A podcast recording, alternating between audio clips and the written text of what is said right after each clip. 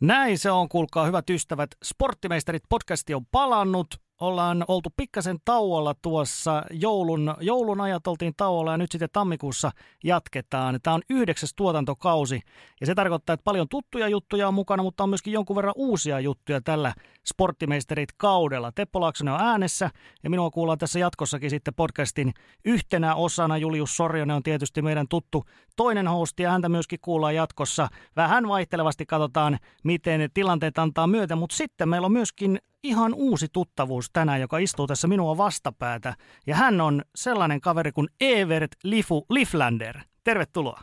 Ei, kiitos Teppo. Tosissaan Lifu on nimi ja tota, on alun perin Kotkasta, Kotkassa lähtöisin ja tota, nykyään Vantaalla, Vantaalla asustelen. Siitä on tullut aika paljon palautetta, että lähdin Vantaalle, mutta koitetaan nyt tehdä, tehdä tota, sellainen hyvä, hyvä sisääntulo tähän. Toivottavasti nyt ei liikaa tämän jännityksen piikkiin mene, niin ei me ihan pieleen. Mutta tosissaan lyhyesti itsestäni, niin tota, opiskelen tällä hetkellä tuolla Heo kansanopistossa urheilujournalismia. Ja sitä kautta tietenkin tähänkin, tähänkin tulin päätymään tähän sporttimeistereihin. Ja voisin sanoa, että olen sieltä alkuajolta niin aika monen fani ja tämä on ihan upea kunnia päästä tähän mukaan. Ja kiitokset Teppo tähän alkuun jo sinulle. Mm, ei mitään siis.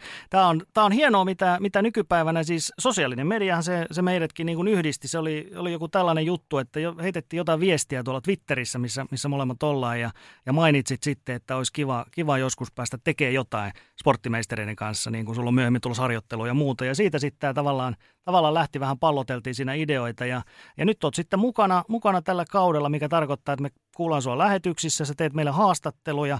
Heti tässäkin lähetyksessä kuullaan myöhemmin, myöhemmin tota Panuaution haastattelua esimerkiksi. Niin tota, millaisia on ollut nämä ensimmäiset kokemukset nyt tämän podcastin kanssa?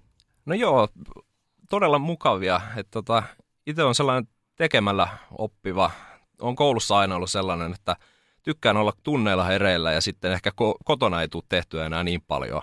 Mutta tässä just, että itse voi määrittää, että milloin tekee ja mitä tekee, niin heti kun laitoit ensimmäiset tuollaiset pikku täskit, täskit, niin otin kyllä ne saman tien, saman tien haltuun ja jatkossakin niin teen niin paljon kuin ikinä vaan mahdollista, että mun mielestä niin kuin se, että jos tulee tylsää, niin se on huono juttu, mutta semmoinen kiva kiire on ainakin itsellä, itsellä se paras juttu, että ei liian stressaava kiire, mutta semmoinen, että Pieni... tuntuu, että elää, elää koko ajan niin kuin hetkessä, koska sitten nyt tämä korona varsinkin on tuonut sen, että tota, ei ihan, ihan tota, joka päivä ole sellainen fiilis, että on kivaa. Mm. Eikä se tarvikaan tietenkään olla. Mutta sitten kun tekee semmoista juttua, mistä tykkää, niin nyt sitten päästään, päästään tekemään niitä. Ja tämä on ollut aina unelma, unelma olla, olla urheilun ja musiikin kautta tekemis, tai kanssa tekemisissä, niin tästä se lähtee. Tästä se lähtee ja hienoa, että saadaan, saadaan sut tähän mukaan ja ja tosiaan uusia elementtejä sitä myöten myöskin tähän podcastiin. Ja yksi uusi elementti tietysti, niin me on saatu muutamia yhteistyökumppaneita myöskin mukaan tälle kaudelle, niin tässä tietysti kauden edetessä vähän syvennetään tätä yhteistyötä, mutta voidaan tietysti mainita tähän alkuun jo, että ketä, ketä meillä on tällä hetkellä kelkassa mukana. Kyllä, eli nyt kevätkaudelle meille tuli ensimmäiset sponsoriyhteistyöt ja ensimmäinen sponsori on sellainen kuin PLM Uistin – löytyy esimerkiksi Instagramista PLM-uistin. Siis Kotkassa omassa kotikaupungissani ja itse asiassa entisen työkaverini firma tekee siis uistimia käsityönä ja voin ihan, ihan suoraan menkää katsomaan. Ne on aivan järkyttävän upeita taideteoksia. Kyllä. Ne on täysin toimivia uistimia, joita voi pistää menemään tuonne pitkin maailman vesiä, mutta silti ne on samalla taideteokset. Tiedän muutaman ihmisiä, jotka tilasi ihan vaan seinäkoristeeksi. Niin menee, menee olo, olohuoneen seinällä niin loistavasti. Mutta heistä lisää, lisää tuota tuonnempana, varsinkin tuolla somen puolella, paljon tullaan heidän, heidän juttuja tuota mainitsemaan. Ja toinen on sellainen kuin Kuura. Kuura on sitten taas pelifirma.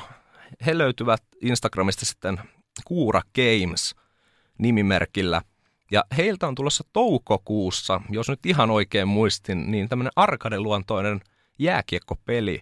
Mm. Ja mitä nyt olen itse ainakin etsinyt katsoa, he on ollut Slash-tapahtumassa ja ö, näissä tällaisissa muissakin messuissa, niin hyvältä alkaa vaikuttamaan ja mitä on katsonut promokuvia, niin pikkuhiljaa alkaa itse jännittää ja pääsen itse myös testaamaan sitten tuota kuuran, kuuran uutta peliä ja pelin nimi on Pack Off.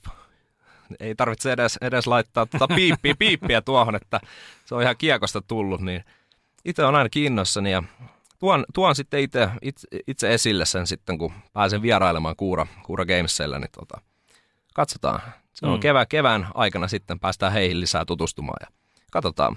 Totta kai otetaan myös uusiakin sponsoreita siihen tilalle, tai ei tilalle, vaan mukaan, mukaan juu, siihen. Juu, ilman muuta. Tuo on, mä uskon, että meidän kuulijoita myöskin kiinnostaa tämä kyseinen peli, koska siis niin kuin tiedetään, niin urheilupodcastihan tässä edelleenkin tehdään. Ja tällä kertaa, tota, mikä urheilupodcastissa on meidän pääaiheena, niin se on futsalin EM-kisat. Tuossa tuli mainittua, niin Panu Autio on, on Suomen futsalmaikkojen kapteeni. Myöhemmin kuullaan hänen haastattelut tänään. Lisäksi meillä on asiantuntija Samu Kytölä, joka, jolle otetaan tuossa kohta puhelinyhteys. Mutta ennen kuin siirrytään näihin osioihin, niin Lifu, mun täytyy kysyä sun tuosta futsal taustasta, koska siis tilannehan on sellainen, että nyt kun futsalin EM-kisat alkaa tällä viikolla, niin se näkyy Ylen kanavilla kisat aika näyttävästi ja Suomi on mukana ensimmäistä kertaa, Suomen miehet, niin e, futsal saa aika paljon huomiota, mutta se on kuitenkin semmoinen laji, mistä ei hirveästi tiedetä, niin kuin suuren yleisön keskuudessa. Niin mitä esimerkiksi sulla tämä futsal herättää ensimmäisiä ajatuksia, että mitä, mitä sä tiedät tästä lajista? No se lähtee siihen, että itse on siis salibändimiehiä ja niistä sitten tulevaisuudessa lisää, mutta tota, juniorina kun pelattiin, pelattiin tuolla Kotkan päässä sellaisen kuin Pyrol Areenalla Pyhtäällä pelattiin, se on semmoinen sisä, sisäpalloiluhalli, niin aina ennen meidän reenejä oli, oli tuo futsal-treenit KTPlla. Kyllä siinä jotenkin niin kuin huomasi, että se taitotaso siinä pienessä tilassa, kun mekin salibändissä tehtiin, tehtiin pienessä tilassa ja nopea laji, niin samalla tavalla futsal on todella nopea, taitavien pelaajien laji.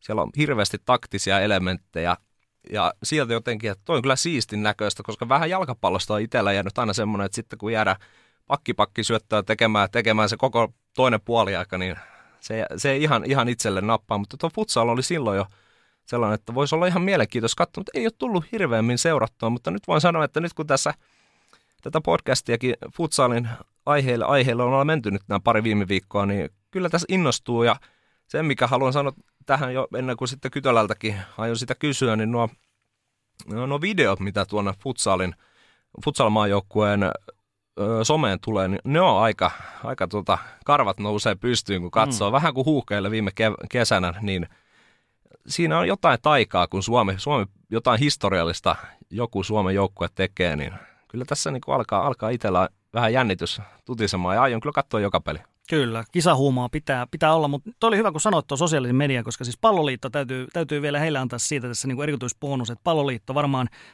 ei varmaan ole kahta sanaa siitä, että näistä niin kuin isoista liitoista, jos verrataan vaikka nyt jääkiekkoliittoon, niin, tota, niin kyllähän palloliitto hoitaa tällä hetkellä ihan ylivoimaisella tasolla. Siis siellä on miehet hyvin hoidettu, naiset hyvin hoidettu, niin kuin sanoit, niin nyt kun futsal on isosti esillä, niin myöskin siihen on nyt panostettu ihan selkeästi. Kyllä, et todella, todella hienosti, hienosti otettu myöskin futsal mukaan ja nyt päästään kohta sitten futsal huumaan uppoamaan. Otetaan ihan hetken kuluttua yhteys Samu Kytölään ja sen jälkeen päästään esittämään vähän niitä tyhmiäkin kysymyksiä, koska siis futsal on uusi juttu aika monelle, niin me kysytään nyt vähän tyhmiä kysymyksiä, sitten kysytään vähän fiksuja kysymyksiä itse näistä kisoista ja lisäksi Panu Aution haastattelu luvassa, niin näitä sitten ihan hetken päästä. No niin, jatketaan sitten futsal-aiheella. Samu Kytölä on siellä meillä luurin toisessa päässä. Tervetuloa mukaan Samu. Kiitoksia. Eli sä oot aika monipuolisesti ollut tässä futsalin kanssa tekemisissä, niin ehkä tuohon ihan alkuun, jos haluat meidän kuulijoille vähän niputtaa, että millaisia erilaisia rooleja sulla on itse ollut tässä futsalin parissa? Joo, toki aloitin tuossa 90-2000-luvun taitteessa ihan vaan pelailijana pelailin tuolla piirisarja- ja harrastetasolla futsalia opiskelijakisoissa, että siitä se lähti. Mutta sitten siinä jo hyvin Suomi-futsalin varhaisina vuosina niin kiinnostuin lajista pikkasen enemmänkin ja rupesin seuraamaan sitten, että mitä tapahtuu suomalaisessa futsalissa. Ja tuossa sitten meidän oman seuramme kampuksen Dynamon futsaljoukkuetta olin perustamassa ja siinä meni muutama vuosi, noustiin kohiste ylöspäin ja tuonne ihan futsal liigaan saakka, niin siinä kohti sitten ehkä tuo pelaajarooli jäi itselläni vähän pienemmäksi ja siirryin enemmän taustoihin. Olin siinä pelaajavalmentajana, apuvalmentajana ja sitten seuran taustoissa ollut monessa roolissa. Siellä on kampuksen Dynamassa ollut puheenjohtajana, olin pitkään ja hallituksessa ja viestinnässä ja, ja joukkueen johtohommissa ja tällaisissa. Mm.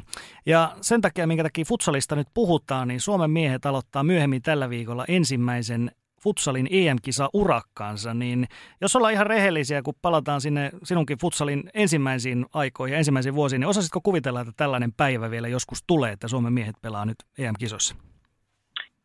No, en ehkä ihan tätä tällaista kehityskulkua odottanut, että toki ihan siinä ensimmäisenä vuosina nyt ei vielä ollut ihan täyttä käsitystä, missä mennään maailman ja Euroopan futsalissa ja Suomen futsalissa, mutta Suomi nyt oli aika, aika vielä lapsen kengissä silloin. Mutta se oli tärkeää, että se aloitettiin, koska ilman sitä alkua ei olisi sitten nykyisyyttä eikä olisi tätä kehityskulkua, mikä johti nykyisyyteen. Mutta sanotaanko tuossa kohti sitten, kun me itse noustiin futsal liigaan ja alkoi sitten meidän kampuksen dynamon pelaajia päästä maajoukkueeseen pikkuhiljaa, se alkoi kiinnostaa minua enemmän. Ja jossain siinä vaiheessa 2010-2011 niin se miesten arvokisapaikka tuntui suunnilleen yhtä kaukaiselta kuin jalkapallomaajoukkueella vastaava. Eli ei se kyllä ihan realistiselta tuntunut, mutta ehkä jalkapallomaajoukkue oli jopa silloin sitä lähempänä kuin futsal-maajoukkue, että kyllä se aika kaukaiselta tuntui. Hmm.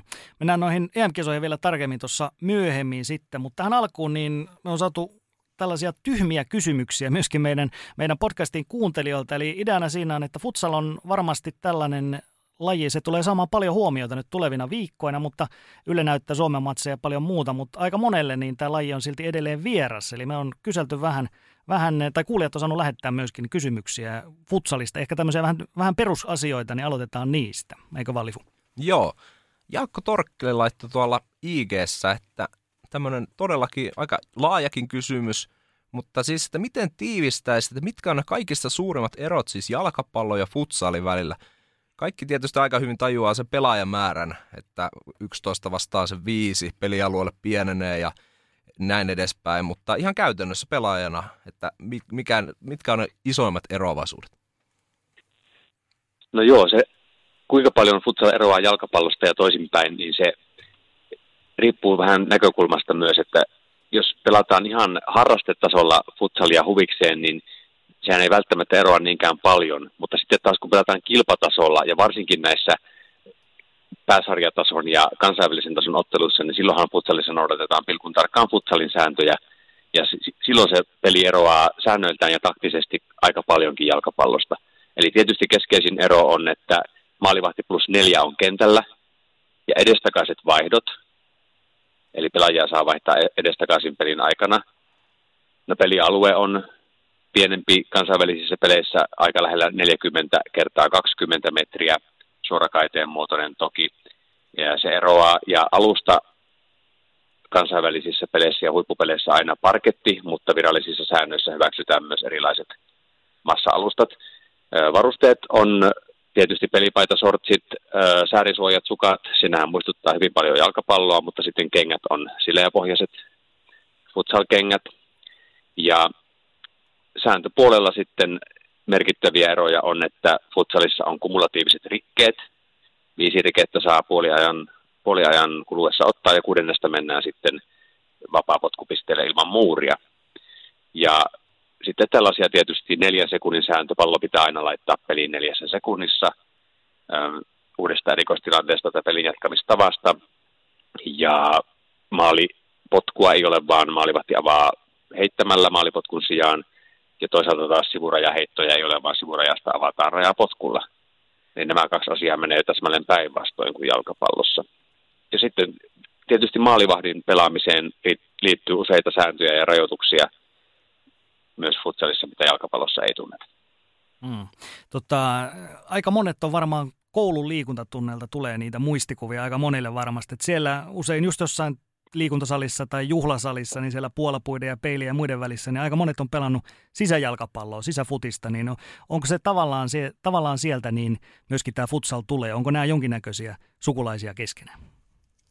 No ilman muuta on sukulaisia. Kaikki jaloilla pelattavat pallopelit on jollain tavalla sukulaisia, mutta täytyy nyt muistaa se, että meille ehkä kylmien talvien asukkaille, suomalaisille se voi olla se liikuntasali, mutta futsalin juuret on tuolla Etelä-Amerikassa, missä se juuret on ehkä enemmän kuitenkin pihapeleissä kuin salissa. Ja siellä on pelattu kuitenkin ulkona futsaliakin. Toki nimi on alun perinkin sitten muodostettu tuosta salisanasta, joko Espanjan tai Portugalin vastaavasta sanasta, että sal tarkoittaa kyllä salia siinä nimessä. Ähm, mutta tuota, kyllähän se tavallaan ytimeltään on sama peli, mutta nyt täytyy muistaa sekin, että ehkä meitä on hieman varttuneempia tässä, jotka on pelannut siellä puolapuitten välissä liikuntasalissa ja se on ollut sisäjalkapalloa tai mitä se on ollutkaan, mutta esimerkiksi keskeinen ero futsalin siinä on se, että, että saako seinistä ottaa kimmoketta tai päädystä. Että futsalin luonteeseen kuuluu aivan ehdottomasti se, että kenttä on rajattu, siinä on sivurajat ja päätyrajat, joita ei ylitetä. Se kuuluu siihen taktiseen puoleen ja se kuuluu pallon hallintaan, eikä sitä räiskitä seinien kautta. Ei tässä nyt ainakin ole ero mahdolliseen koululiikuntatuntien peliin ja sitten toisaalta millä pallolla pelataan. Ehkä aikaisempina vuosina on pelattu jalkapallolla tai karvapallolla, kun taas futsalia kannattaa ehdottomasti pelata futsalpallolla, joka on eri tavalla painotettu. Se on helpompi ottaa haltuun ja käsitellä jalkapohjalla, mutta raskaampi laukoa. Eli siinä on, se on toisaalta helpompi, toisaalta vaikeampi kesyttää kuin jalkapallo. Ja täytyy myös muistaa, että kun puhutaan nuoremmista ikäluokista, niin täällä Suomessakin, niin heitähän liikuntatunneilla ainakin yläkoulu, lukio, ammattikoulutasolla opettaa liikuntatieteellisessä Jyväskylässä opiskelleet liikunnan opettajat ja heille kaikille futsal on kyllä tuttu nykyään, että kyllä sillä sitten tarvittaessa löytyy futsal-osaamista näiden uusien koululaisten opettamiseen. Hmm, on erittäin hyvä, että, että sitä löytyy. Meillä oli, oliko toinen yleisökysymys vielä? Joo, itse asiassa otit esille tuon taktisuuden merkit, tai taktiikan ja taktisuuden merkityksen – niin Arttu Väänänen haluaisi tietää futsaalin YV-pelistä, eli tuosta Veskarin roolista ja siitä, että maalia haetaan sitten niin kuin viidellä. Niin kuinka yleistä se on ja mikä se taktinen merkitys siinä sitten piilee? No se on erittäin yleistä ja keskeinen elementti futsal-pelejä, varsinkin kilpailullisia pelejä kilpasarjoissa huipulla. Miksei sitä voisi ottaa harrastetasollakin käyttöön, se tuo kyllä kiehtovuutta peliin. Ja oli hyvä, että otit taktiikan esille, koska tuota, se on se keskeinen asia, mikä erottaa huippujalkapallon huippufutsalista. Taktiset elementit ovat hyvin erilaisia näissä kahdessa lajissa, kun taas ihan harrastefutsalia voi pelata vaikka jalkapallopohjalta. Tosiaan maalivahdin nostaminen hyökkäyksiin mukaan, niin se voi tapahtua joko niin, että varsinainen maalivahti nousee sinne vastustajan kenttäpuoliskolle viidenneksi kenttäpelaajaksi. Ja, kun varsinainen maalivahti on noussut sinne tai, tai sisäänvaihdettu lentävä maalivahti, niin silloin sitä ei koske enää mitkään rajoitukset. Eli vastustajan kenttäpuoliskolla se on vapaa-agentti tekemään samoja asioita kuin muut pelaajat. Mutta silloin monet, monet joukkueet käyttää sitten kenttäpelaajaa siellä pohjimmaisena, ikään kuin varmistavana pelaajana omalla puoliskolla tai hyvin lähellä keskiviivaa. Ja kyllä sen tietenkin viisi vastaan neljä, niin kuin se tyypillisimmin on, harvinaisempaa on sitten viisi vastaan kolme, jos on vaikka ulosajo tullut puolustavalle joukkueelle, niin kyllä sen pelin tarkoitus on tietysti lisätä maalin tekemisen todennäköisyyttä. Aina se ei onnistu, jos hyökkäävän joukkueen ylivoimapelaaminen maalivahdin kanssa on huonosti harjoiteltu tai pelaajat ei tiedä mitä tehdä tai heillä ei riitä taito tähän pelaamiseen, niin välttämättä se ei niin helppoa ole sitten murtaa yhden miehen ylivoimalla kanssa vastustajan puolustusnelikkoa, mutta sehän se päällimmäinen tarkoitus on, että vastustaja ainakaan ei voi miesvartiointiin ryhtyä, vaan pitää, se pakottaa sen puolustavan nelikon puolustamaan paikkaa ja liikkumaan liikkumaan nelikkona sillä sisällä niin, että sinne ei jää vapaata miestä kertaakaan. Että se tavallaan tarkoitus on luoda ylivoimalla vaarallisia tekopaikkoja ja tehdä maali. Kyllä vaan. Siellä sun koirakaveri myöskin ilmoitti olemassaolosta urheiluruudustakin tuttu. tuttu. Onko, onko muuten tyttö vai poika? Se on poika koira piki nimeltään ja sählypallolla pelaa futsalia täällä kotona. No niin, pysyy hänelläkin tatsi siellä. Niin tota, ää, jalkapallo se on tietysti futsali isoveli ja muitakin sukulaisia on beachfootista ja muuta, mutta miten tämä on aika yleinen tällainen käsitys, mikä ihmisillä on, että, että futsal-pelaajissa monilla on myöskin jalkapallotausta ja että monet huippujalkapalloilijat voisivat olla aika hyviä myöskin futsalissa ja välillä myöskin toisinpäin. Kuulemma esimerkiksi Roberto Carlos, legendaarinen brassi, on kuulemma aika kova sälli myöskin tuossa futsalissa. Niin mitä, mitä mieltä saat tästä ja millaisia kokemuksia sulla on tästä, että futsal-pelaajat onko hyviä futiksessa ja päinvastoin? No ilman muuta lajit tukee ja täydentää toisiaan, että siinä on jonkinlaista korrelaatiota varmasti olemassa. Jos on erittäin hyvä jalkapallossa, niin pääsee nopeasti kärryille futsalista tai jos pelaa riittävän alhaisella tasolla, niin voi dominoida siellä. Ja miksei toisinpäinkin. Mutta tuota, kyllähän ne kilpatasolla on kuitenkin kaksi eri lajia. Eli sitten kun erikoistutaan futsaliin, niin ei sinne tuota, huippumaiden liigoihin tai maajoukkueisiin, niin missään nimessä pysty maailman huippujalkapalloilija astelemaan kokoonpanoon, että se futsal on kuitenkin tietotaidon peli, niin kuin jalkapallokin, mutta futsalissa se tietotaito on erilaista ja se on sitä taktista osaamista, mihin liittyy oikeastaan tällainen päätöksenteko sekuntien murtoosissa, pallon ottaminen haltuun tietyllä tavalla, pelaaminen tietylle pelaajalle. Ja pallon käsittelyäkin on aika erilaista. Että voidaan ehkä karkeasti sanoa, että futsalissa jalkapohjalla, sisäsyrjällä pelataan huomattavasti vielä jalkapalloakin enemmän. Ja tietysti taas jonkun pääpelin ja korkeiden ilmapallojen ja varsinkin keskitysten rooli on hyvin vähäinen futsalissa, joskin pressin purkua pelataan aika paljon myös korkealla pallolla puolustuspäästä hyökkäyspäähän, mutta kyllä siinä paljon eroja on, että, että voisi toisaalta sanoa myöskin niin, että minkä tahansa urheilulajin atleettinen harrastaja tai, tai alansa huippu, niin onhan sillä jo etumatka mihin tahansa lajiin. Ei sen tarvitse olla nimenomaan jalkapallo ja futsal, vaan yleensäkin atleettinen urheilullinen pelaaja tai urheilija pärjää toisessa lajissa ja näin poispäin. Että, että, mutta ilman muuta sukulaisuus on läheistä ja niissä on, on korrelaatiota, mutta tota, ehkä voisi ajatella näinkin, että on tietyt jalkapallokulttuurit, missä futsal ja jalkapallo on elänyt symbioosissa pitkään. Etelä-Amerikka tyypillisesti, Espanja, Portugali, Italia, Balkanin maat,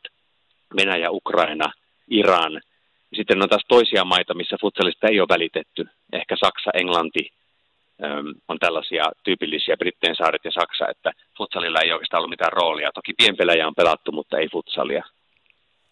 Eli se riippuu vähän paikallisesta ja kansallisesta kulttuuristakin. Kyllä. Sivusit vähän tuota historiaa tuossa kanssa, niin onko siitä minkälaista tietoa, että mistä, mistä suunnasta tämä nimenomaan futsal on ihan alun perin lähtenyt liikkeelle ja, ja miten se on tässä kehittynyt ja milloin, milloin se sitten Suomeen on, on sitten rantautunut? No joo, jälkimmäinen Suomi-kysymys on kyllä dokumentoitu jossain määrin, mutta tuosta nyt futsalin alku niin kuin globaalisti ja maailmassa on vähän historian hämärässä. Sitä ihan tarkkaa historiankirjoitusta ole, mutta ehkä yleisin käsitys ja versio on se, että Etelä-Amerikassa 1930-luvulla. Ja Uruguay mainitaan useimmiten lajin synnyinmaana, mutta myös Brasilia aika usein. Että sinne se menee tota, 1930-luvulle. Jalkapallo oli ehkä ollut siinä muutama kymmentä vuotta englantilaisten brittiläisten merimiesten tuomana Etelä-Amerikassa. Siitä sitten kesti se muutama kymmentä vuotta, että tuli tämä futsal-versio. Ja se futsal alkoi levitä aika, aika tehokkaasti sitten tuolla Etelä-Amerikassa. Mutta siinä oli sitten sellainen juttu, että futsalilla oli omat lajiliitot, jotka ei ollut, ei ollut FIFAn eikä jalkapallolajiliittojen alaisia, niin sitten vasta huomattavasti myöhemmin tuota, FIFA ja, ja nämä maanosa lajiliitot otti sitten alleen futsalin Eli siinä on tapahtunut sellainen käännös, että nämä vanhat futsal-liitot on sitten jäänyt vähän varjoon ja FIFA ja UEFA ja niin poispäin niin kuin dominoi tätä hallinnollista puolta. Eli pidetään FIFAn järjestämät MM-kisat, UEFan järjestämät EM-kisat, mitkä nyt alkaa tällä viikolla ja niin edelleen. Mutta siis Uruguay, Brasilia on ehkä se lyhyt vastaus tähän kansainväliseen kysymykseen ja 30, 1930-luku. Eli puhutaan noin 90 vuotta vanhasta lajista ja sen evoluutiosta. Mm. Ja Suomessa tätä nykyään niin sarjatoiminta just löytyy miehille, naisille, on liigat, divarit öö, ja siitä mennään alaspäin. Muistatko kuinka paljon näitä eri sarjaportaita on ja, kuinka, ja millaista toimintaa on sitten nuorille tällä hetkellä, jos joku nyt vaikka innostuu näiden kisojen myötä futsalista?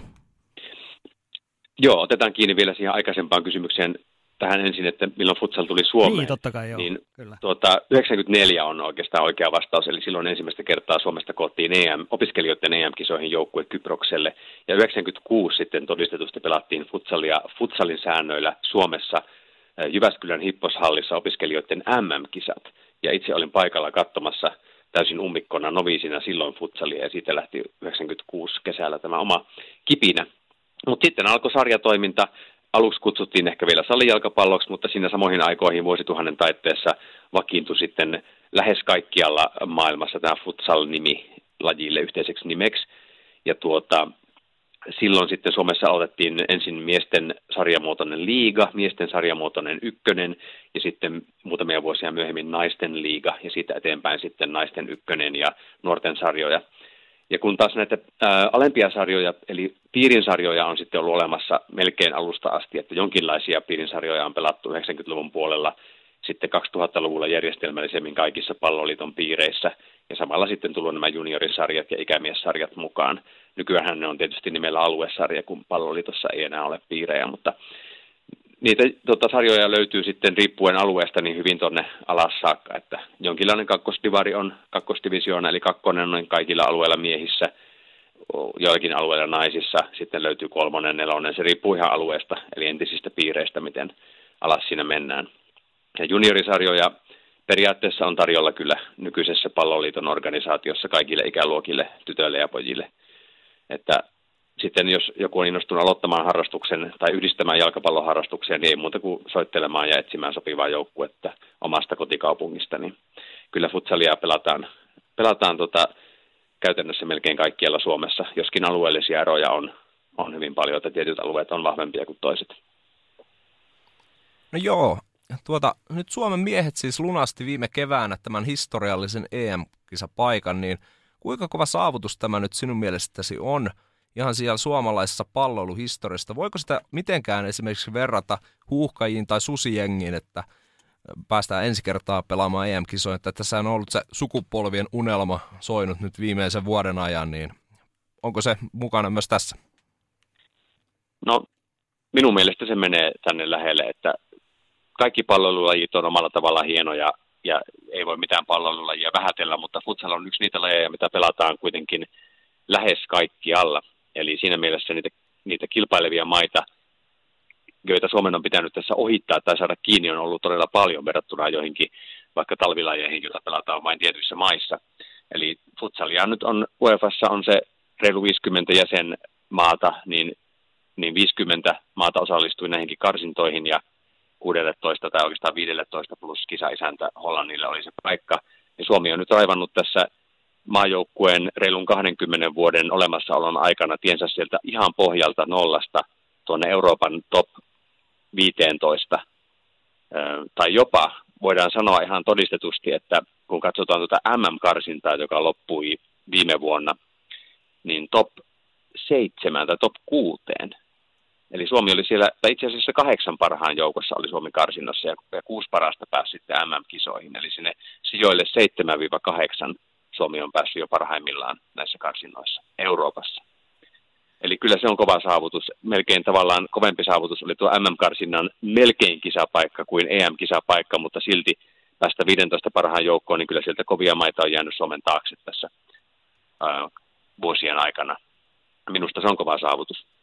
Kyllä, todella, todella hieno saavutus. Ja historialliset EM-kisat alkaa tällä viikolla. Puhutaan seuraavaksi sitten näistä kisoista. Ja Suomenhan johdattaa Panu Autio kapteenina kisoihin, niin Lifu haastatteli tässä aiemmin Autiota juuri kisojen alla. Kuunnellaan tämän kohtaan tuo, tuo haastattelu. Ja ihan ensimmäinen kysymys oli, oli Autiolle, että mikä on tunnelma juuri kisojen alla? Onko jopa niin sanotusti jännitystä ilmassa?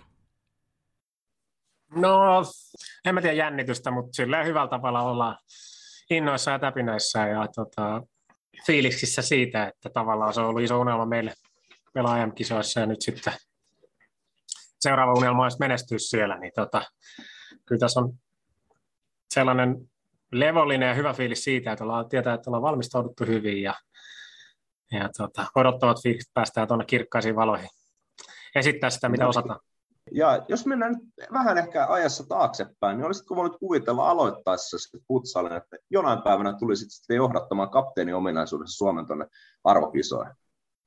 No, en mä tiedä, oliko se, ehkä se on ollut joku sellainen haave aina, mutta tota, öö, ei se varmaan ihan ekana ollut mielessä, kun tota, ekoja futsal-pelejä pelasi, että tällaista, mutta tietysti sitten niin vuosien varrella, kun on huomasi, että, että pärjää lajissa ja laji sopii mulle ja, ja tota, sitten toisaalta kun on nähnyt, sit varsinkin sen jälkeen kun Mitch Martis tuli tuossa coachiksi meille, niin tota, näki tavallaan sen, miten suomalainen futsal lähti kehittyä, niin kyllä se rupesi sitten tuntua joka päivä realistisemmalta se, se homma ja sellaiset hyvin konkreettiset tavoitteelta, eikä enää sellaiset kaukaiset haaveet. Joo, ja meidän kuuntelijoille voi olla, että futsal maajoukkue ja sitten futsal jo lainakin on ehkä vähän vielä vieras. Niin voisitko vähän avata, että millainen joukkue meillä nyt taistelee Hollannissa? Meillä on yhtenäinen hyvä kokenut joukko, jossa on niin sekoitus sille nuoruutta ja kokemusta, mutta meidän ydinryhmä on ollut tosi pitkään yhdessä. Että tässä on kuitenkin pelaajia useampikin, joilla on yli, yli sata maaottelua tässä ringissä, joiden kanssa ollaan oltu käytännössä alusta asti, kun Mitcho Martits on ollut meidän valmentaja ja päävalmentaja yhdeksän vuotta nyt, niin tota, sellainen ydinryhmä siinä on ollut käytännössä koko sen ajan sama. Ja tota, öö, ollaan joukkueen sellainen, että juostaa paljon, ollaan tosi kurinalaisia, pelataan aika laajalla ringillä verrattuna moneen muuhun maahan, että käytetään usein niin kuin täyttä rosteria, kaikki kolme, kentä, kolme kentällistä, mitä siellä niin kuin kokoonpanossa saa olla, niin, niin tota, saa vastuuta suht tasaisesti hyvin, niin tota, sillä pystytään jakamaan sitä kuormaa ja ehkä juoksee vähän enemmän kuin pelaa niin kuin fyysisesti todella kovalla temmolla verrattuna moniin vastustajiin. Joo, tulette siis kohtaamaan alkusarjassa se Italian, Kasakstanin ja Slovenian juurikin tässä järjestyksessä. Pari ekaa peliä Groningessa ja sitten viimeinen Amsterdamissa, niin tätä lohkoa on pidetty ehkä, ehkä tuossa kisoin kovimpina ja ellei jopa kovimpana. Niin tota, millä eväillä nyt lähdetään sitä menestystä hakemaan, mitä Joo, on se, on se kovin varmaan, jos tota ranking-sijoituksia katsotaan pelkästään, niin tota, selkeästi kovin lohko ja ei siinä mitään. Mehän ollaan haluttu päästä EM-kisoihin, että sieltä pääsisi parhaita jengejä vastaan pelaamaan. Niin on nyt loistava herkullinen tilanne. Mutta tietysti ne eväät, millä me lähdetään, niin ne on niitä tuttuja, millä, millä tähänkin asti olla, ollaan menestytty. Että sellainen aktiivinen, laadukas prässipelaaminen ja hyvin organisoitu pallollinen pelaaminen, jossa tota noin, niin meillä on aika selkeät mallit, miten me päästään etenee suhteellisen nopeasti ja, ja saadaan paljon erikoistilanteita. Sitten me ollaan erikoistilanteessa ollut hyvä joukko ja ne on ollut sellainen hyvä asemmeisa, että meidän pitää olla hyökkäyssuunnassa tehokkaita ja puolustussuunnassa tosi tota, huolellisia tarkkoja niissä, niin tota, se on ollut aika se meidän niin kuin, perin, pelin perusajatus ja sellainen selkäranka siinä, että meillä on ollut aika, aika selkeä se peli-identiteetti joukkueena ja, ja tota, silloin ollaan tähän mennessä saatu menestystä ja uskotaan siihen edelleen. Totta kai aina jotain pieniä yksittäisiä taktisia uusia nyansseja juttuja tuodaan pieniä yllätyksiä sinne mukaan, mutta tota, se peruskonsepti on aika, aika sama. Kuten sanoit, joukkueena mennään, mutta tässä viime maanantaina urheilutoimittajan liitto valitsi vuoden futsal-pelaajaksi ja vuoden 2021 futsal-pelaajaksi Jukka Kytölän. Niin osaat vähän sanoa, että millainen joukkuekaveri siellä mukana on? Jukka on erikoismies, se on, tota noin, se on spesiaali monella tapaa. Aivan jäätävä, hyvä, tarkka, tunnollinen futsal-pelaaja, joka niin kuin todella elää ja hengittää laji joka solulla ja, ja tota, opiskelee sitä niin kuin pelikentän ulkopuolellakin koko ajan jatkuvasti ja ajattelee futsalia niin kuin varmasti melkein nukkuessaakin. Ja ehkä sellainen Jukan niin kuin säntillisyys, huolellisuus, tunnollisuus, sellainen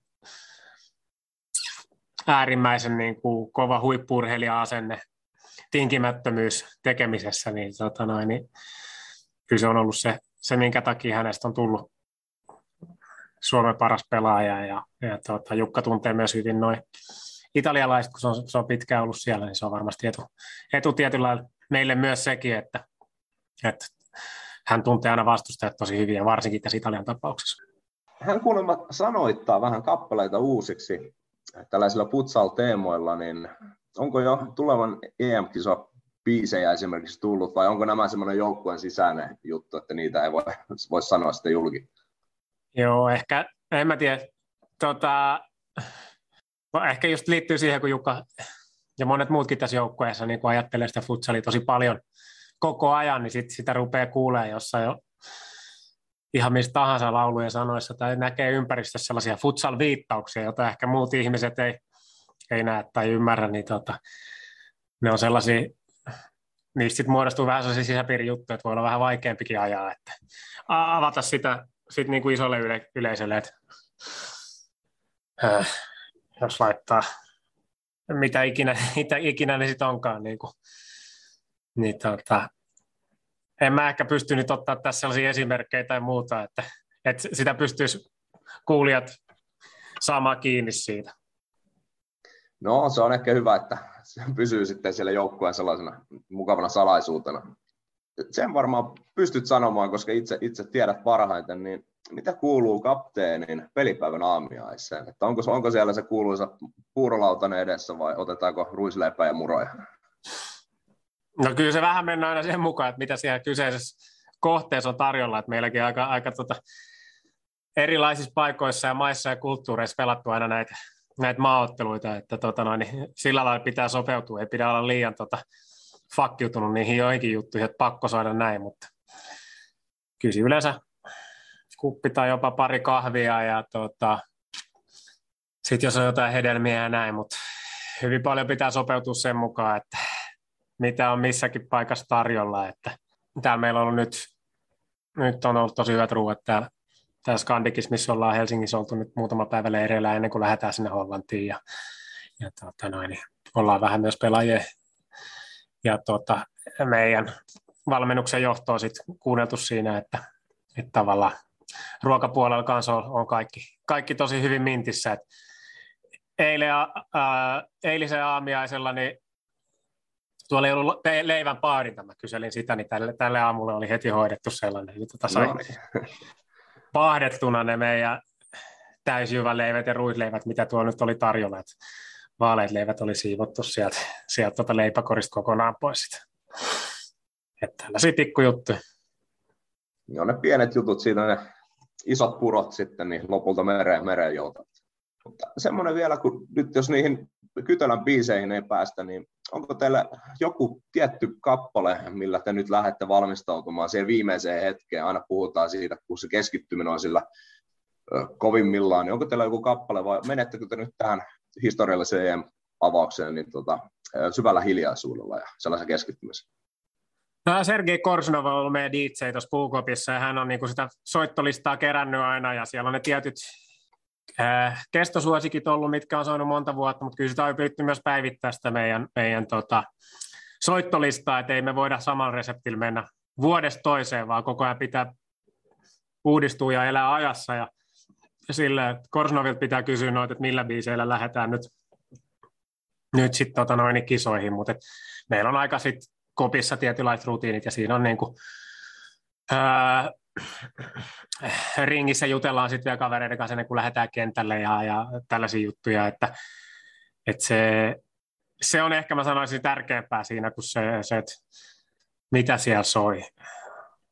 No yksi asiahan on ainakin varma, että maamme laulu soi, niin oletko ehtinyt yhtään miettiä siihen, tai ajatella sitä tilannetta, että se on ihan, ihan minuuttien päässä se, tota, kun pallo lähtee liikkeelle ja sitten, sitten lähdetään elämään sitä unelmaa.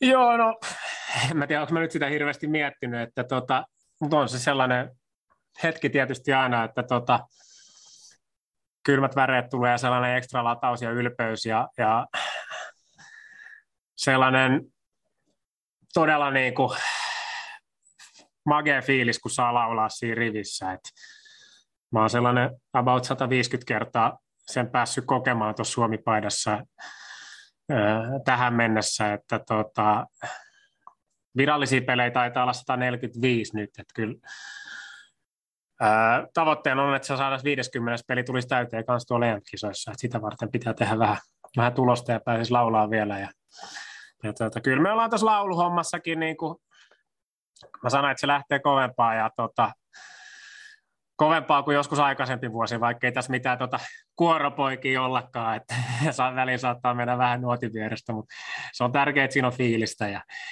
ja antaa mennä siinä. Niin, tota, on se sellainen kyllä, kyllä, se, kyllä se hyvin aina virittää siihen pelifiilikseen, kun pääsee, pääsee maamme laulun vetää. Mahtavaa. Olisiko tähän loppuun mitään terveisiä nyt sporttimeistereiden kuuntelijoille, jotka ehkä nyt miettivät vielä, että kannattaako se TV avata siinä Suomen peleihin ja näin poispäin? No ei mitään. Tota, kyllä meillä on joukkueen sellainen selkeä ajatus ja, ja me tiedetään, että kun me pelataan niin hyvin kuin me osataan ja, ja aivan varmasti annetaan kaikkemme ja se yhtenäisyys ja intohimo, mikä meillä on tuossa joukkueen sisällä, niin, niin tota, halutaan välittää sitä myös sinne katsojille ja ikävä kyllä nyt katsojat, monet sadat, kenet piti Suomesta matkustaa tuonne Hollantiin, niin ei pääse sinne paikan päälle, mutta et, ja TV-välityksellä myöskin tavallaan, että me halutaan olla sellainen joukkue, että kaikki suomalaiset, jotka katsoo pelejä, niin, niin on ylpeitä, ylpeitä siitä joukkueesta ja haluaa samaistua siihen ja, ja tavallaan kun katsoo niitä pelejä, niin innostuu ja on fiiliksi sitten vitsi, että onpa, onpa hienon näköinen meininki ja, ja mageeta, että meillä on tuollainen Suomen maajoukkue futsalissa ja, ja tuota, täys luotto siihen, että, että meidän, meidän pelit tulee olemaan sellaisia, että kukaan ei jää kylmäksi. Kyllä, kyllä. Ja nyt sporttimeisterit toivottaa joukkueelle ja taustavoimille kaikkea hyvää ja totta kai parasta mahdollista menestystä näihin EM-kisoihin. Nyt kaikki ihmeessä seuraamaan Suomen otteita Hollannissa. Kiitos paljon, Pano Autio. Kiitoksia paljon. Näin Suomen joukkueen kapteeni Panu Autio Lifun haastattelussa. Jatketaan Samu Kytölän kanssa, niin Panu nosti aika paljon haastattelussa esille myöskin tämän maajoukkueen päävalmentaja Miso Martitsin merkityksen siinä, että Suomi on nyt sillä tasolla, niin millä, mikä sun kokemus on Martitsista, millainen tyyppi hän on ja miten sä itse määrittelisit, kuinka iso rooli hänellä nimenomaan on, tässä maajoukkueen hienossa nousussa? No ei, Mitso Martitsin roolia ei kyllä voi millään liioitella, että hän on ihan, ihan maailman, Euroopan ja maailman eliittiä futsal-tietämyksessä ja valmentajana minun nähdäkseni, että oli todellinen onnenpotku ja oli käytetty kyllä hyviä kontakteja, että Mitso Martic saatiin tähän projektiin alun perin 2013 tammikuussa, ja ei varmaan kukaan osapuoli silloin arvannut, että puhutaan yhdeksän vuoden pestistä. Sen oli tarkoitus olla jonkin verran lyhempi, mutta niin vaan Mitso saatiin jatkamaan kroatialainen huippuvalmentaja Suomen maajoukkueen kanssa. Että siinä varmasti vaikutti moni asia, minkälaisen ö, työskentelyilmapiirin siinä palloliitto ja palloliiton futsal-ihmiset loivat ja tietysti sitten joukkue, minkälaisia pelaajia Mitchell oli käytettävissä ja minkä potentiaalin Mitchell Martic näissä pelaajissa näki. Ja täytyy muistaa myös äh, Marticin aisapari serbialainen maalivahtivalmentaja Dusan Matic, joka on ollut mukana koko tämän ajan. Matic näki potentiaalia suomalaisissa nuorissa futsal-maalivahdeissa ja on lähtenyt koulimaan heistä huippuveskareita, että, että varsinkin tällä maalivahtiosastolla Suomen, Suomen parhaat yksilöt on noussut kyllä ihan sinne Euroopan terävimmän kärjen tuntumaan tänä aikana. Ja maajoukkueena myöskin Suomi tuonne helpostikin kymmenen sakkiin Euroopassa. Huikea kiinnitys ja erittäin hieno juttu suomalaiselle futsalille, että Mitso Martic on ollut mukana nämä kaikki vuodet. Kyllä. Ja sitten tuosta pelaajistosta, niin Panoutio totesi, että Suomella on aika kokenut joukkue. Paljon siellä on jopa yli sadan maattelun miehiä, niin miten näet, onko se Suomelle etu, eduksi myöskin tällä EM-kisa urakalla, että sieltä löytyy erittäin kokeneita kavereita? No, todennäköisesti se on. Futsalissa, futsal on tyypillisesti nimenomaan tällainen tietotaito ja kokemuslaji. Totta kai pelaajien pitää olla äärimmäisen hyvä kuntoisia, teknisesti taitavia, suorituskykyisiä, mutta se on laji, jossa pitää tietää, mitä tehdä ja se tieto ei synny, sitä ei luoda päähän kaatamalla, vaan se syntyy kokemuksen kautta erehtymällä kentillä, pelaamalla pitkään kovissa peleissä. Sen takia kokemus on tärkeä ja sen, mitä itse on seurannut 15 vuottakin tätä Suomen liiga futsalia sekä kansainvälistä futsalia, niin hyvin usein menestyneet valmentajat ja hyvät valmentajat luottaa niihin kokeneisiin pelaajiin tiukoissa paikoissa. Se ei tietenkään tarkoita sitä, etteikö nuori pelaaja voisi nousta pelaavaan kokoonpanoon, tehdä sillä huikeita suorituksia ja menestyä, mutta se iso kuva on se, että kokemukseen luotetaan tiukoissa paikoissa ja kokeneet pelaajat tietää sitten, mitä tehdä niissä tiukoissa paikoissa. Autio mainitsi kanssa, että Suomella on, on aika laaja se porukka siinä ja pyritään pelaamaan fyysisesti ja jakamaan myöskin vastuuta kolmeenkin kentällisen, niin onko se tällainen, että rosteria käytetään laajemmin, niin onko se sellainen, mitä huippufutsalissa kaikki ei harrasta ja jotkut harrastaa, onko siinä isoja eroja? Siinä on kyllä eroja, että ihan tuolla huipulla, huippuseurajoukkueissa, huippumaajoukkueissa, niin enemminkin on toisinpäin, että se pelutus on aika kapeaa. Siellä saattaa erottua selvät, yleensä ne kokeneet yksilöt, jotka on pelannut pitkään Euroopan maailman huipulla, heitä pelutetaan tiukoissa paikoissa hyvin paljon. He jaksavat pelata, koska futsal, vaikka on kova tempoinen peli, niin ei ole sellainen peli, missä olisi pakko käyttää kolmea ketjua, kuten tyypillisesti jääkiekko tai salibändy, vaan siinä pystyy rytmittämään peliä hitaammin liikkuvan pelivälineen avulla kontrollilla niin, että, että pelaajat saa myöskin vaihdon sisällä levähtää. Okei, siinä voidaan käyttää viittä, kuutta, seitsemää kenttäpelaajaa, ei edes kahta kokonaista ketjua. Eli siinä mielessä Mitso Martitsin Suomi on poikkeus. Ja toisaalta Suomi ei ihan sillä terävimmällä huipulla vielä todistettavasti ole. Että Suomi kyllä on käyttänyt aika paljon tätä kolmea ketjua. Ehkä sitten tiukassa paikassa pelin lopussa kahta ketjua tai erikoisketjua, mutta pelin kulun aikana usein kolmea ketjua. Ja tätä ei kyllä kovin paljon näe esimerkiksi tuolla huipulla. Suomen pelaajista tuossa Jukka Kytölä mainittiin muun muassa haastattelussa. Mikko Kytölähän joutui viime hetkellä jäämään vielä kisajoukkosta pois, mutta siellä on Kytölän klaanillahan on silti ihan, ihan hyvä edustus myöskin näissä kisoissa. Joo, Mikko ja Jukka ovat minun veljiäni, ovat kyllä erittäin kokeneita pelaajia ja olen nähnyt heidän kehityksen tuosta hyvin nuoresta ja kaiken, kaiken työn, mitä ovat tehneet futsalin eteen, että – todella iso henkilökohtainen ja kollektiivinenkin pettymys oli meille tuo Mikon loukkaantuminen kisojen alla. Kyllä. Sillä edelleen Jukka on sitten yksi, yksi joukkueen tukipilareista pelaamassa kisoissa. Joo, no jos mennään nyt sitten pelaajista vielä tuohon Suomen alkulohkoon, eli alkulohkothan pelataan sitten neljässä neljän joukkueen lohkossa, ja jokaisesta kaksi parasta etenee kahdeksan parhaan joukkoon, eli puolivälieriin – Suomen alkulohkossahan on sitten Italia, Kazakstan ja Slovenia vastassa. Et puhutaan näistä vastustajista, niin eka matsi on tulevana torstaina ja se on Italiaa vastaan. Euroopassa yksi mahtimaita, kaksinkertainen Euroopan pestari. Mitä Italiasta? No Italia on yksi niistä kovimmista, että näihin kisoihin lohkoarvonnan UEFA-rankingissa Italia oli vasta kahdeksantena, eli se tuli sieltä ikään kuin kakkoskorista se, se viimeinen kahdeksas maa, mutta kyllähän kun katsoo Italian suoritumistasoa ja historiaa, niin kyllähän se ihan niitä Euroopan kärkimaita on ollut. Että Espanja on ainoa, joka menee ihan kirkkaasti ohi saavutuksissa historiassa, mutta Italia on heti siellä seuraavassa kategoriassa. Nyt jäänyt pikkusen kehityksessä maajoukkueen puolella ainakin niin Portugalista, Venäjästä, nyt jopa Kasakstanista, mutta – kyllä siellä tavoitteet on korkealla. Ja Italian näkökulmasta niin Suomi on sellainen joukkue, joka pitää kaataa kymmenen kertaa kymmenestä ja edetä jatkoon. Italiassa muistetaan aivan varmasti, että Suomi pudotti Italian kaksi vuotta sitten aika tarkalleen MM-karsinnassa, eli roundilla. Kyllä, ja toinen peli, se on sitten ensi maanantaina Kasakstania vastaan, ja Kasakstankin vaikka ei, ei ehkä kaikessa herätä niin, kuin niin paljon ajatuksia, mutta sehän on menestynyt tässä lajissa tosi, tosi hyvin, eli löytyy MM-kisojen nelossia ja EM kisoista pronssia, niin ilmeisesti aika kova jengi tämäkin, ja Kazakstan on just tämmöinen maa, joka on, on myöskin ilmeisesti panostanut kovasti tähän futsaliin. Kazakstan on panostanut erittäin paljon ja noussut kyllä yhdeksi Euroopan tai UEFan futsal-mahdeista.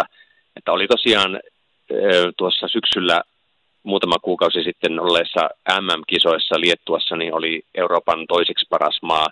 Portugali voitti mestaruuden, Argentiina hopeaa, Brasilia pronssia, Kazakstan neljäs. Kyllä Brasilia Kazakstan pelasi nämä viimeiset pudotuspelit välierän Portugalia vastaan ja pronssiottelun Brasilia vastaan ne oli kyllä umpitasaisia pelejä, mitkä olisi voinut kääntyä kummin vaan. Että Kazakstan on aivan siellä, jos nyt vielä se mestaruus arvokisoista puuttuu, niin kuitenkin aivan siellä maailman kärjen, ihan terävimmän kärjen perässä.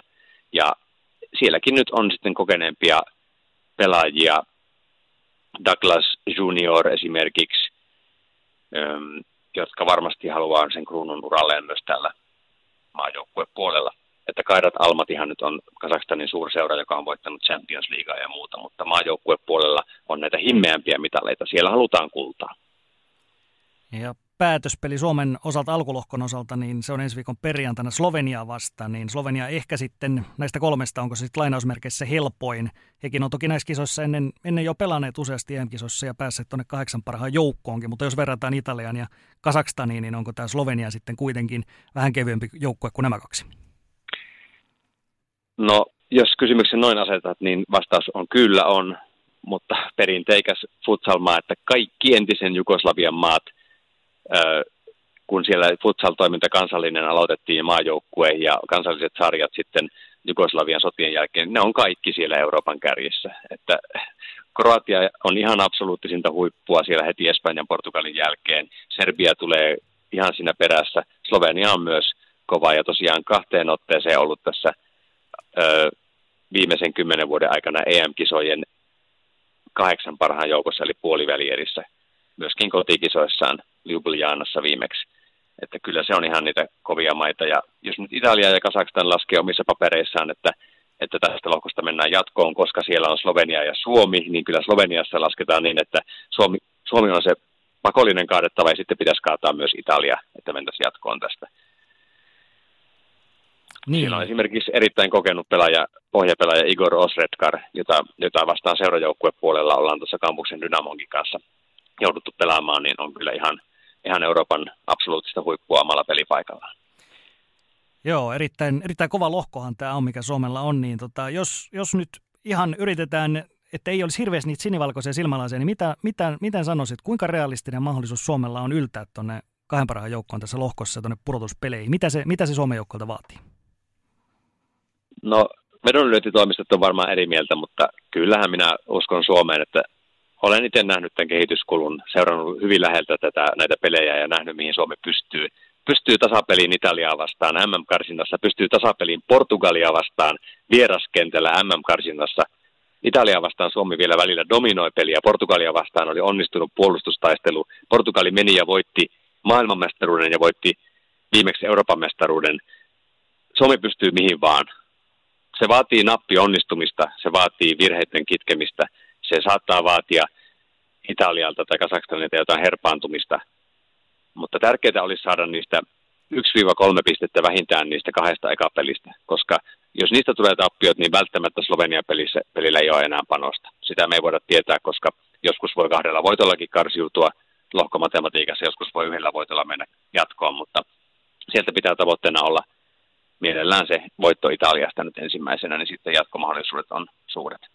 Ja se ei, se ei ole kaukana se päivä, kun Suomi voittaa Italia. Kyllä. Ja muissakin palloilulajeissa, niin kuin tiedetään, hienoja, hienoja tarinoita tässä viimeisten vuosien aikana on saatu sieltä näistäkin koripallot, lentopallot, missä ennen ei ole tullut ihan sellaista huippumenestystä. Niin mitä, mitä sä näkisit vielä Suomen joukkueen, niin mitkä on ehkä ne suurimmat vahvuudet, mitä heidän täytyisi pystyä nyt sitten maksimaalisesti hyödyntämään, että, että kaadetaan näitä nimekkäitä, nimekkäitä maita? No joo, suurimmat vahvuudet on varmasti yhtenäinen joukkue. Se, että kaikki tietää roolinsa ja tietää kaikki mahdolliset skenaariot, mitä siellä kentällä tulee vastaan, miten toimia niissä. Se on sitä tietotaitoa, futsal-pelaajan taitoa, pitää tietää, mitä tehdä missäkin tilanteessa. Eli tehdä se arvio sekuntien murto-osassa, mitä teen seuraavaksi, ennakoida, tehdä se oikein. Siihen vaaditaan hyvää tekniikka, fysiikka, havainnointikyky.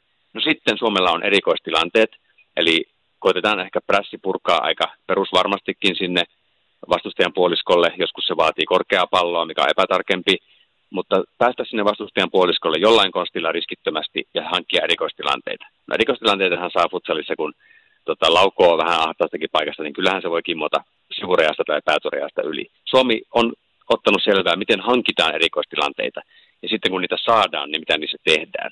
Sillä on varmasti en tiedä nimiä tai numeroita, mutta sillä on varmasti ykkönen, kakkonen, kolmonen, nelonen jokaiseen tilanteeseen ja sieltä vielä A, B, C, D, monta variaatiota. Voi olla, että Suomella on jopa pisimmälle mietityt nämä tässä vaiheessa. Totta kai jokainen itseään kunnioittava futsaljoukkue ja futsalmaajoukkue on tehnyt erikoistilannetreenit valmiiksi, mutta Suomella on tämä korkealle vietynä. Ja sitten on vielä puolustaminen ja maalivahtipeli.